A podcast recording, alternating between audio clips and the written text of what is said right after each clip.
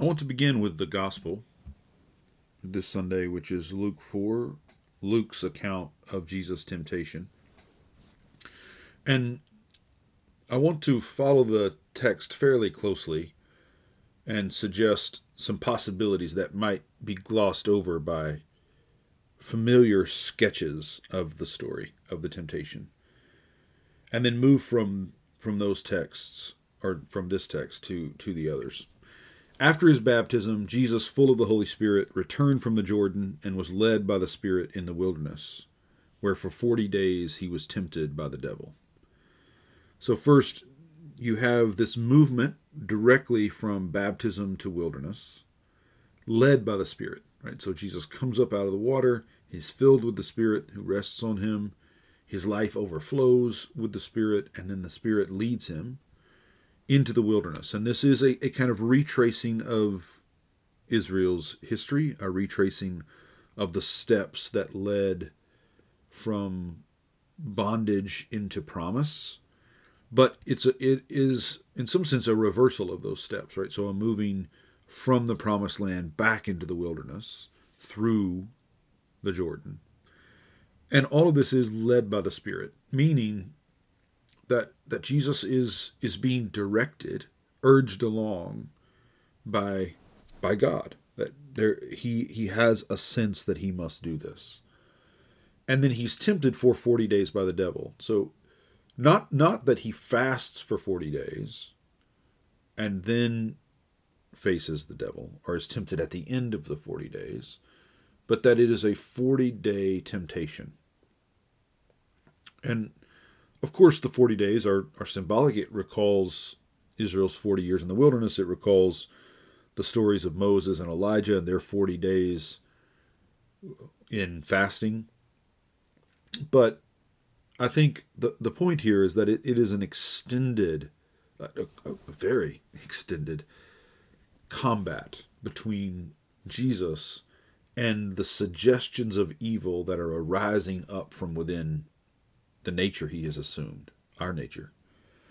The, there are silly ways of presenting the temptations in which it's hard to take them seriously, right? That the idea that Jesus is in the wilderness and a snake slithers up to him and talks, or that he's he's in the wilderness and some wraith-like figure, hooded figure with a skeleton face, starts to make promises that he can't come through on. I think it's really crucial to, to hear these as words that are rising up in Jesus' own consciousness. Right? These are possibilities that are presenting themselves to him. And there there are, I think, a couple of possibilities here in terms of how these temptations that play out over the 40 days, how they relate to the temptations that are named here in the text.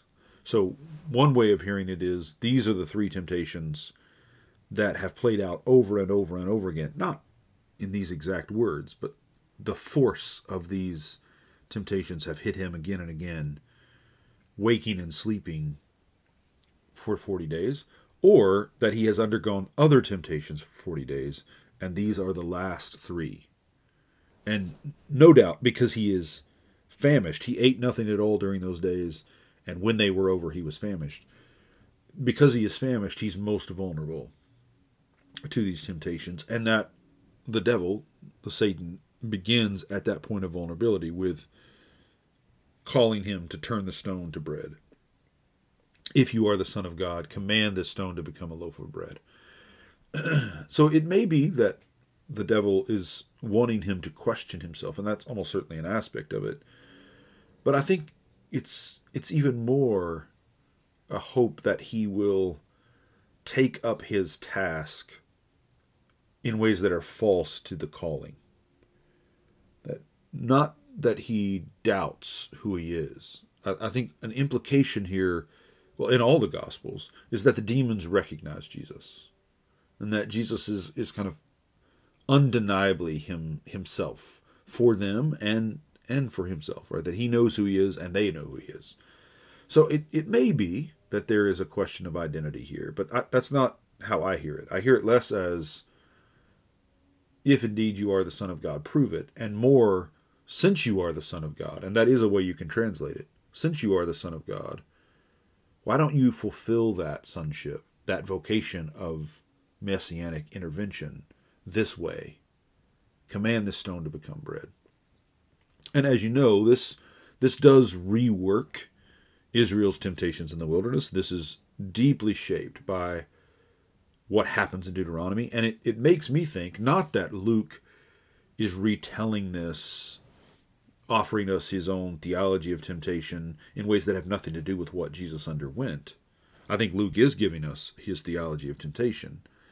But I also think it's important to see this as Jesus is the one who has grappled with those texts and these false suggestions, these these lies that are surfacing in him are coming from his the, the assumed human nature and its reading of Israel's texts and its its understanding of the vocation he's been delivered. So that in Matthew, when Jesus rebukes Peter and says, you know, get behind me, Satan, you have in mind the things of human beings, not the ways of God. You have in mind the ways of human beings, not the ways of God. That is essentially an in, an internalized experience here, right? An, an, an internal one. I mean, it's one that's happening within Jesus. The voice of the enemy is speaking up within Jesus' own thoughts. And again, either this is hitting him in one version or another over and over and over, or, as I think is probably more likely, we've come to the end of 40 days of assault and constant warfare, waking and sleeping. And now Jesus is famished, he's emaciated, he's barely, barely alive. And in that moment of vulnerability, in, in extreme vulnerability, he's being asked to take some alternate route, some other way than the way of the cross. And Jesus answers from within those texts one does not live by bread alone. And of course, as Dietrich Bonhoeffer has shown, the ultimate, we live by the word of God, and the penultimate, we need bread, are held together here, as everywhere in Jesus' life. Right? That Jesus does not say we do not need bread. He does need it, never more than he needs it in this moment. But we do not live by bread alone. And he refuses to command the stone to become bread in order to accomplish it. Then the devil, from that point, leads him up and shows him in an instant all the kingdoms of the world. So again, we, we can't picture this. I don't, I, don't, I don't know how you would film it, and I don't know how you picture it at all. Except to say that this is something happening within Jesus. Again, it's happening within his consciousness. The devil is not some figure external to him, easily identified as evil, but is the angel of light within Jesus' own processes of thought and reflection. And lines of thought are emerging for Jesus that lead away from the will of God. And those lines of thought lead to command the stone to become a loaf of bread. In other words, exert your your powers in ways that are false to your calling and false to the will of God for this world. And then another line is you could have all these kingdoms if only you'll worship me. Now, how do we hear this seriously? Because what what would Jesus be worshiping?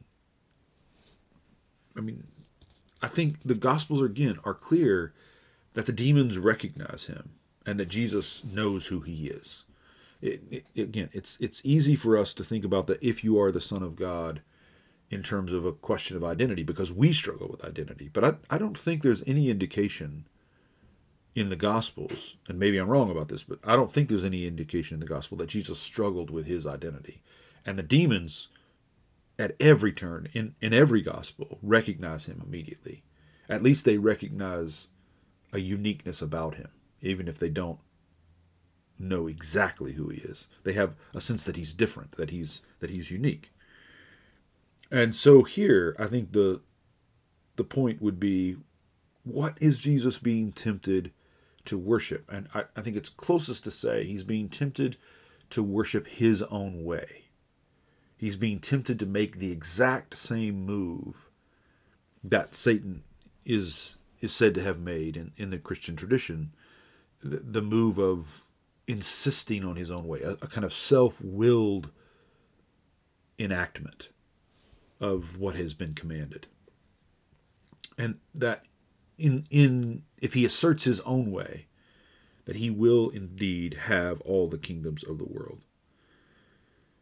But Jesus responds with worship the Lord your God and serve only him. And I, I, I think that we get this glimpse of Jesus, the yieldedness of his humanity to the will of the Father. That is an enactment of obedience for us. And I'll come back I'll come back to more about what I think that means in a moment. Then the devil took him to Jerusalem and placed him on the pinnacle of the temple. Again, I think these are there there's something like dreams or nightmares that you know it's it's playing out in the inner landscape of Jesus' heart. But he's he's there suddenly on the pinnacle of the temple. If you are the Son of God, since you are the Son of God, throw yourself down. For it is written, He will command His angels concerning you to protect you, and on their hands they will bear you up, so that you will not dash your foot against a stone.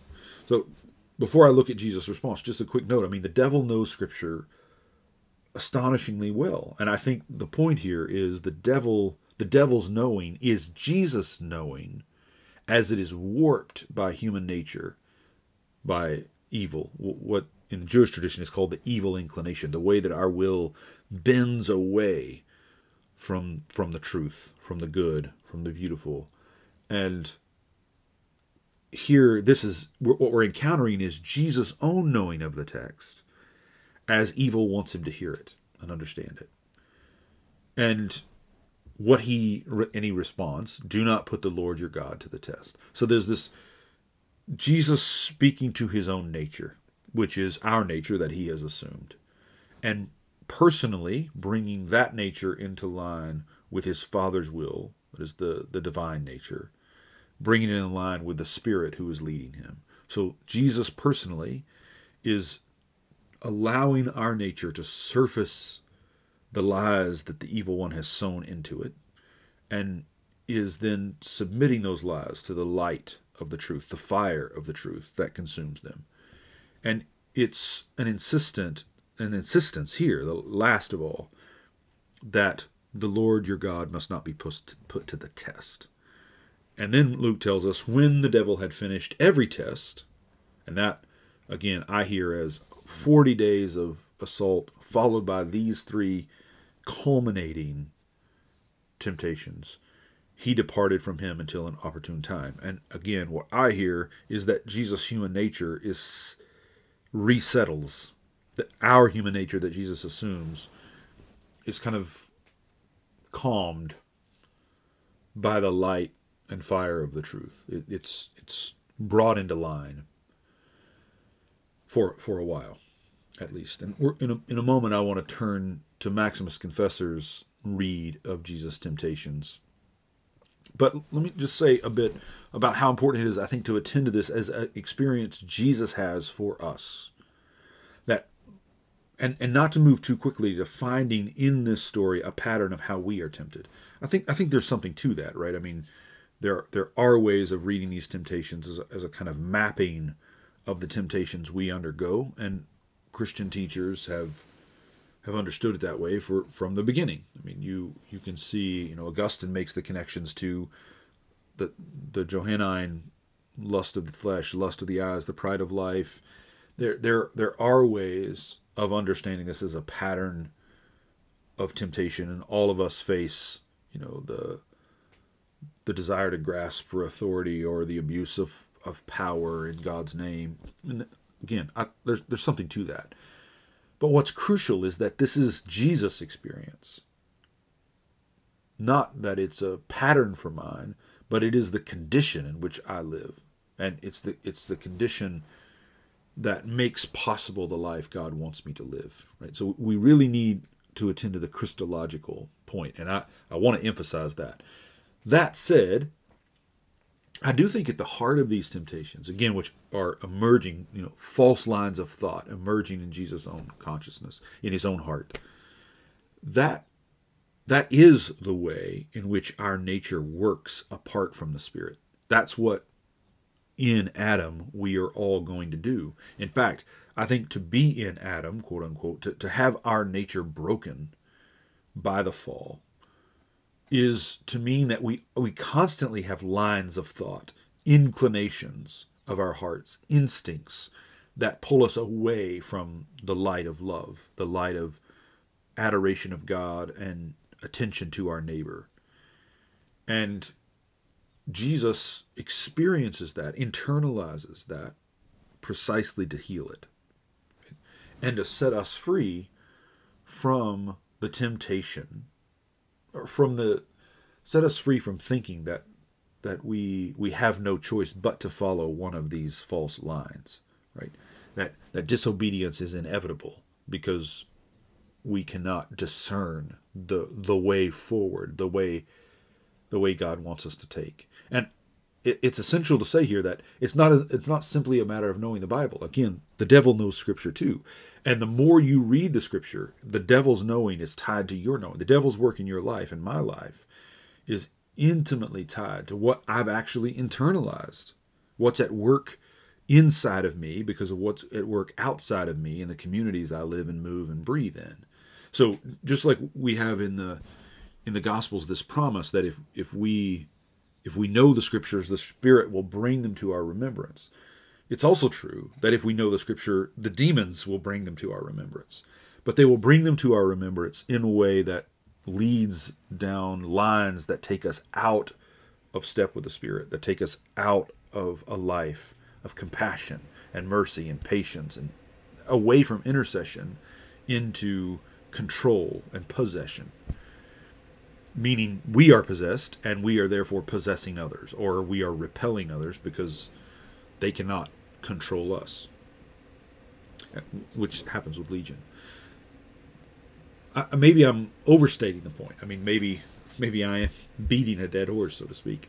But I think there is this notion, implied if not explicitly stated in our churches, that you know if we just pray more and read our Bible more and fast, we'll overcome the temptations of the evil one. But what Jesus shows us is that giving ourselves to fasting and prayer and the knowledge of Scripture opens us up always to greater and greater temptations, right? So that the more like God we become, in a very real sense, the more vulnerable vulnerable we are to that which is set against God, to that which wants to, to thwart God's will and wants to frustrate the, the goodness of God in the world. So there's no kind of religious mechanism that's going to set us free from temptation. So I'm gonna I'm gonna come back to Maximus's read of Jesus' temptation, but let, let's with that in mind, let me turn to these other texts for just a moment because I think they're especially Psalm 91 and Romans 10, but also to some degree Deuteronomy 26, which is the Old Testament reading. We have tried to use these texts, tried to take them in hand in ways to control outcomes, right? To, to guarantee outcomes.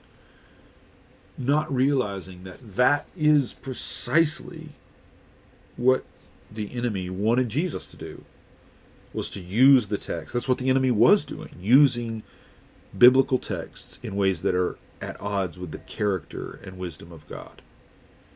So, like Romans 10 for example, the word is near you on your lips and in your heart. That is the word of faith that we proclaim. Because if you confess with your lips that Jesus is Lord and believe in your heart that God raised him from the dead, this is Romans 10, you will be saved. Now, we've read that mechanistically as if, you know, the the so-called Billy Graham model, right? That you if you want to go to heaven and not hell, if you want to be saved and not lost, then it's as simple as confessing and believing. You will be saved. If you believe with your heart, you're justified, and you confess with your mouth, and you're saved. And then, of course, building on that kind of mechanistic understanding of quote unquote salvation, the faith movement has read this text to be a promise that confession determines what we receive, right? That what we speak happens in our lives. Positive confession brings about a life of blessing and prosperity. But those are ways of using the text rather than recognizing the Spirit's pulse or feeling the Spirit's pulse in the text so that you don't follow the lines of thought that use the words of Scripture to lead you away from the will of God. And this has, I think, this reading has famished, left us famished in the Word of Faith movement, the Pentecostal charismatic movement, insofar as we've been kind of we've sold ourselves to a kind of prosperity gospel and and more broadly to the evangelical movement and its understanding of conversion which just that that idea that I can believe and confess and now I'm saved and before I was lost. I mean that that's just utterly at odds with everything that's in scripture and everything that I think is true about the life God has called us to live right? There there is our understanding of the great commission is just a, horrible distortion. And our understanding of conversion is a horrible distortion of of the truth. And even though it's couched in biblical language it does in fact lead away from the will of God which is for us not to follow some formula. God is not a legalist right? There's no there's no formula for salvation. We have to have confidence that to believe in him is not to be put to shame, which is a statement about the future, right? That we are we're staking our lives on the confidence that God will not let us be put to shame, right? That that when all is said and done, we will not be exposed as fools for trusting this God who acts. And that this is true for everyone. There's no distinction, Paul says between Jew and Greek. The Lord is Lord of all and generous to all who call on him, for everyone who calls on the name of the Lord shall be saved. But that saving, everyone who calls on the name of the Lord shall be saved. That saving is not something that happens through the enactment of a formula, and it's not something that happens in a moment, but it is a statement about the, the culmination of all of our lives being given over to God. In, in theological terms, this is a statement about eschatology the Lord is coming and he will set the world right. And all of us who've staked our lives in that confidence that God is coming and will set the world to rights, that we will not be shown to have been fools for trusting God with that with that coming, the God who is coming. So then to Psalm 91, similar misreading, I think. He who dwells in the shelter of the Most High abides under the shadow of the Almighty. He shall say to the Lord, You are my refuge and my stronghold, my God in whom I put my trust. Because you have made the Lord your refuge and the Most High your habitation, there shall no evil happen to you, neither shall any plague come near your dwelling. For he shall give his angels charge over you to keep you in all your ways.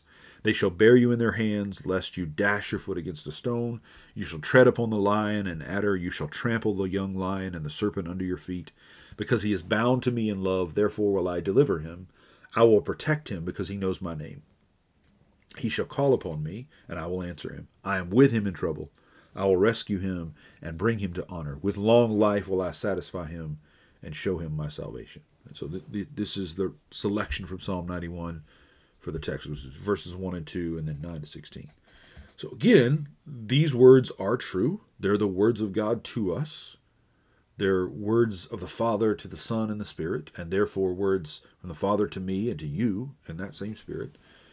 But there are ways in which these words can be twisted, can be devilishly twisted to suggest lines that lead away from the will of God, lines of action and feeling and thought and confession that are, in fact are at odds with what the Spirit desires for us. They're true. It is true, right? That no evil will happen to us, but it's not true in the way we're liable to hear it if we've been shaped in a shallow, consumeristic Christianity that's trying to sell us the product of God's protection. God does not protect us in that sense, right? There, there, there isn't a, you know, you can't buy the divine hedge. You can't buy it with money. You can't buy it with piety. There's no way to leverage God's power to secure a safer life for yourself. And those of us who've been formed in an Americanized Christianity, that's really hard to hear because so much of what has gripped us is the the felt need for that kind of protection and the the felt need to have the assurance that we have in fact been given that protection in God. But we haven't. And any of us who've suffered and suffered deeply know we haven't. And even though we can sometimes excuse that suffering by blaming it on ourselves or blaming it on other people the fact is God has not given us the assurance that our lives will be safer, are wealthier, more prosperous, uh, luckier. Um, that the Christian life doesn't have advantages. It's not a privileged life in any sense. Like if, if we have privilege, that has to do with nature, not creation. It has to do with the way things are happening, not with what God is doing and what is happening. And there's no need to resent it. There's no need to to overreact to it. I mean, I mentioned Dietrich Bonhoeffer earlier. I mean, he is very careful to think about what it means for him that he is such a privileged man and what he is to do with that privilege. So, if, and, and all of us who are hearing this, I mean, we're privileged enough to, to even have this conversation, right? So that I'm, I'm not denigrating privilege. I'm simply saying it is, it can never be confused with blessing and it can never be confused with something God has brought about. It's something that's happened, but it's not something that God is doing. And there's always this distinction between what God is doing and what is happening and what is happening, between creation and nature, between the will of God and the workings of this world. And we, we have to keep coming back to that that reality again and again, that difference, which makes all the difference. And so Psalm 91 is true, the one for whom it's most true, Jesus, or it's true for us because it's true for Jesus, lives a life of, of unbelievable suffering. Right? In, in the Creed, we say, He suffered under Pontius Pilate, was crucified, died, and was buried. And, we, and there's nothing in the Creed about the life of Jesus, the pleasures he enjoyed, the, the joys he experienced. Of course, they're there in the Gospels, and the Creed is meant to push us back on the text of Scripture. And we know that Jesus did deeply enjoy life. But the joy Jesus knew in life was a joy that came in the midst of that suffering. His whole life, from birth to death, was, was a life of sorrows. The joys he experienced rose up within that, that sorrow. And, and the same is going to be true for you and me. The shelter of the Most High is the shelter of Christ, and Christ's life is lived in the broken places of the world. It's lived with those who are suffering. He's come for the poor, He's come for the imprisoned and for the sick. As I've said, you've heard me say, God does not want us to suffer, but God wants us to go to the suffering, and He wants suffering to go through us in order for those who are suffering to be liberated. And so, if we want to be in the shelter of the Most High, we have to come near the presence of those who are suffering most. And that the shadow of the Almighty is the shadow cast from the cross. And we have to abide there. We have to abide in that. That that is the shadow. Uh, the valley of the shadow of death is the shadow in the valley of, of death is cast by the body of Jesus on the cross. And that's the shadow of the Almighty. The Almighty dies. The Almighty is dead. And we are called to share in that death. So then, a few thoughts on Deuteronomy 26. I'll, I'll start to wrap it up and end with looking at what Maximus says about Jesus' temptations. This is a promise to Israel that they're going to come into a land, a possession, and that when they when they possess it, they're to offer thanks to God for it.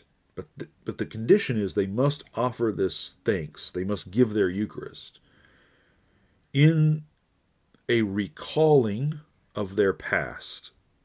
The, their father was a wanderer.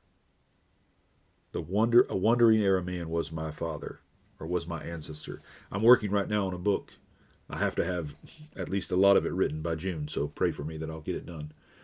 but that is is a, a kind of Christology focus on Jesus as the wandering Jew, and this this text is prominent in in the book.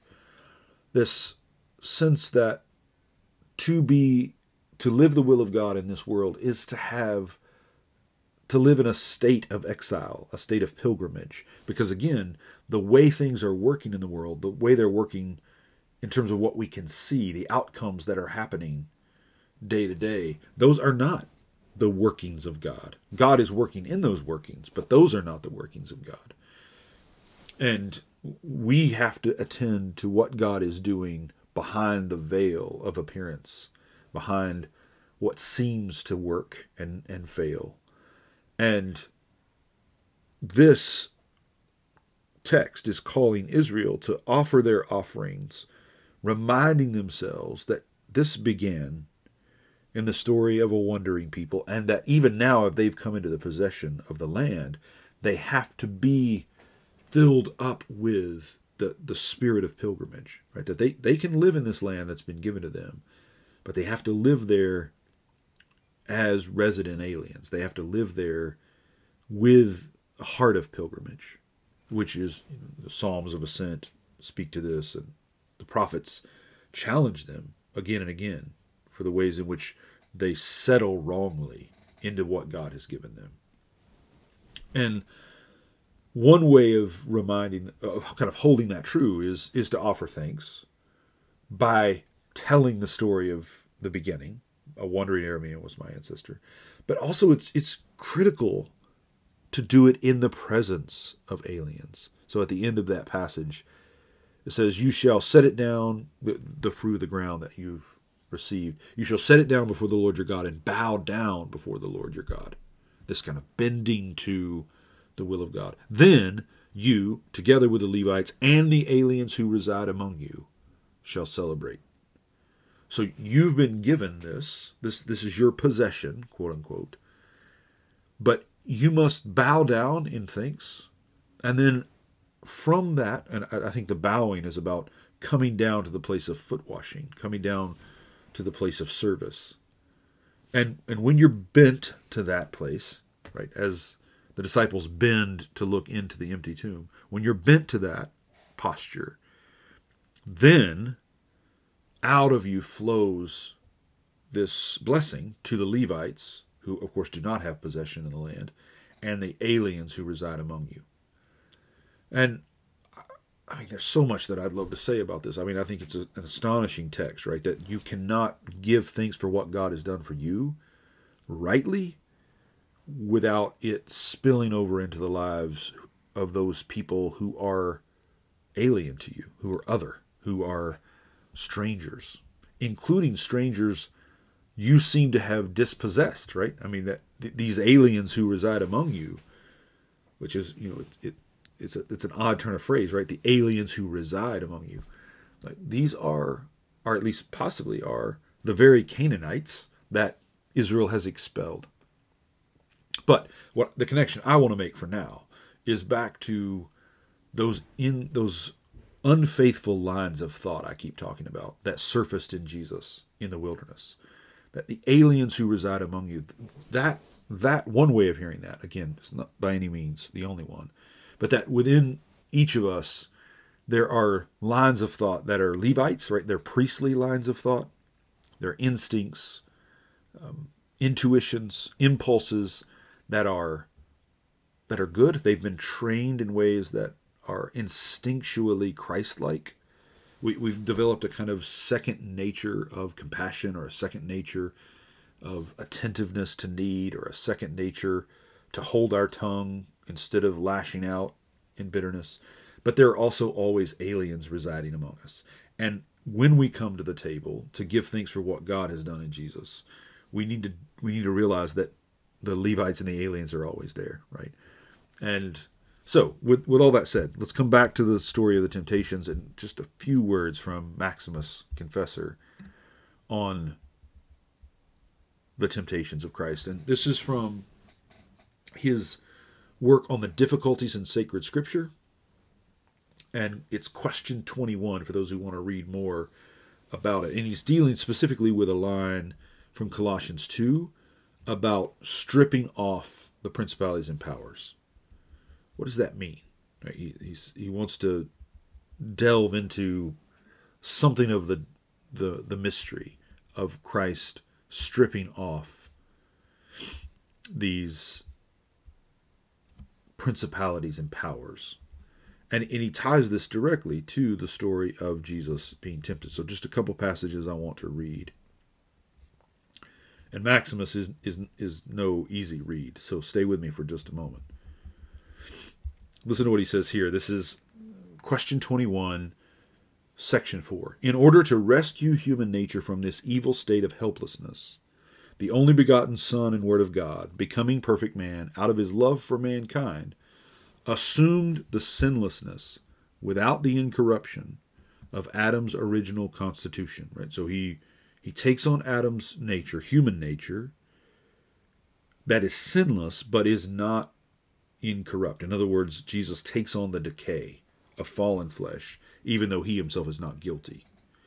He also assumed the passibility, the, the, the capacity of this fallen humanity to suffer and to change, to, to decay again to death, without sin, from the birth that was subsequently introduced into human nature.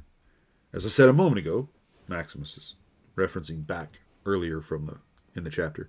It was in the passibility of Adam, the, the, the suffering of Adam, on account of sin, that the wicked demons conducted their invisible operations concealed under the law of contingent human nature. Right? So, what he's suggesting here is that the demonic and the satanic work from within our fallenness. They work from within us, in our minds, in our hearts, in our instincts, in our subconscious, in our bodies. And they're, they're not like external imps, right? They're, they're preying on whatever we mean by the demonic and the satanic, it's preying on the gone wrongness in us, the ways in which our thoughts and our feelings and our impulses, our instincts, our bodies are are leading away or leading us away from the will of God. And Jesus assumes all that without sin. And in the wilderness, he confronts all of that. That that's Maximus's read. But why does he do it? He does this first of all. Maximus says he starts by doing this in the wilderness to confront pleasure, the the pleasure that sin brings about, that actually is in the end not pleasure at all and destroys the pleasure God means for us and brings about all kinds of pain God does not mean for us.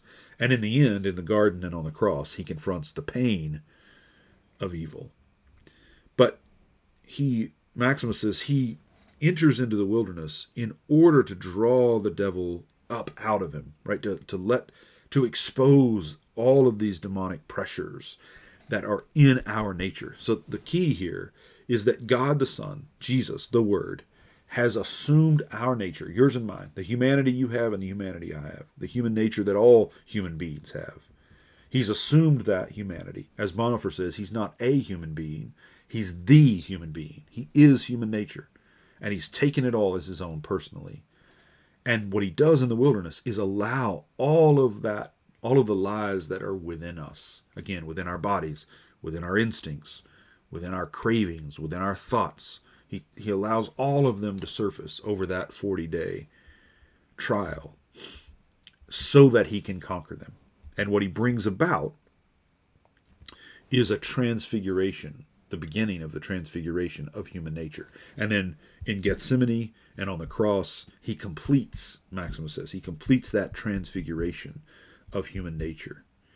And the resurrection seals it in the ascension lifts in the ascension he lifts that renewed humanity to the right hand of God and then that is poured out on all of us at Pentecost that new nature that that new uh, a, a humanity that is capable of discerning the will of God and enacting the will of God without being led away. Let me read just a couple more passages from Maximus he provoked by means of our temptations the wicked power. In other words, Jesus was not tempted because he needed to be tempted. He didn't need to prove anything to himself, he didn't need to prove anything to the Father. he is tempted with our temptations, not just like us, but with the temptations we suffer, so that he could thwart the wicked power by his own attack. Right? So for Maximus, the wilderness is Jesus drawing the devil out, out into the wilderness. It's a trap, essentially. It's it's a it's a it's meant to look like Jesus is being trapped, but in fact he is trapping the the devil and the evil instincts that are in us, and putting to death the very power that expected to thwart him, just as it had thwarted Adam in the beginning. This then, this is section 5 of question 21. This then is how, in his initial experience of temptation, he put off the principalities and authorities that assailed him, removing them from human nature. Removing them from human nature, healing the passibility associated with pleasure. So the suffering that comes from sinful pleasure. And in himself, canceling the bond of indebtedness, more language from Colossians 2, of Adam's voluntary assent to the passions arising from pleasure. For it is by this bond that man's power of choice inclines toward wicked pleasure to his own disadvantage. For by his actions he tacitly proclaims his condition of domination, which on account of his fear of death prevents him from freeing himself from his subjugation to pleasure. So much here, but I'm going to start to wind it down with this. What he's saying is, is Adam was called to transfigure all of creation. God entrusted Adam humanity, not, you know, the first male, but God entrusted humanity with the work of transfiguring creation, bringing it up to sacramentality cultivating the earth, singing and dancing and writing and building and planting and painting and listening, being present in this world in such a way that all creatures, great and small, are brought up into their fullness, brought up into full flourishing, brought up into full sacramentality. It should have been that every bread was the bread of the Eucharist. It should have been that all water cleansed the soul and the mind as well as the body. But because of sin, because human beings, and, in another passage, Maximus will say, from the beginning, like not not just after a while. There's for, for Maximus, there's no like block of time in which human beings are living it up, living as they should, like right from the word go, from a, they we were wrong. Like we, we turned away unnaturally, absurdly, we turned away from our task. But what we were meant to do is bring all of creation up into its fullness as an offering to God. And because we didn't do that, we live under the fear of death and cannot free ourselves from the kinds of pleasures and pains that actually dehumanize us. We're at the mercy of our own instincts and our own desires and our own cravings, driven by the fear of death. But Jesus has assumed all that, and he faces all of it down for us, but not as an example. And this is this is the key, and this is where I want to end. Not as an example. He doesn't do it to show us it can be done. He does it so that we in the doing of it can find that it that it is his doing in us. He removes the principalities and powers from human nature. And in baptism, that's the nature we're given. When we are born again, we're given that nature, that renewed human nature. What is not assumed, Gregory says, what is not assumed is not healed, but what has been assumed has been healed. And human nature in its fullness has been assumed and has been healed, and that's what we're given in baptism. That's what the Spirit brings about in us. And that is what's now possible for us to live. The problem is, we are again and again tempted to live as if that has not been accomplished. And this, I think, to tie this to the season, this is what I think Lent is about. I mean, in some ways, this, you know, of course, we have to do this all the time, but the Lenten theme that runs through the whole Christian year, the whole Christian life, is that we have to continually resist the lie that it's not possible to live the way of Jesus. It is possible to live the way of Jesus. It's always possible to live the way of Jesus. The the will of God can be done. And I may not be ready to do it. And if I'm not, then God will work with me. Forgiveness can happen and it's it's not to say that I can live sinlessly because the wor- the world in its brokenness is such that even the desire to be sinless is itself sinful, right? Because it would it would be an attempt to kind of save myself at the expense of my neighbor. So the aspiration here is not sinlessness. The aspiration is the doing of the will of God in Christ. The, the aspiration is Christ likeness, Christ like care for my neighbor. And when I say Christ like, don't hear me saying your a, a, best approximation to who Jesus is, but your enactment as fully as possible of who Christ is in you, that, that nature you've been given. So in Lent, as we are as we're trying to move into the depths of this life God has given us, we've got aliens and Levites living inside of us, right? We we have to learn to bring about that their reconciliation. We have to learn to bring about the reconciliation of the Levites and the aliens outside of us. And we can do all of that because Christ's nature is operative in us.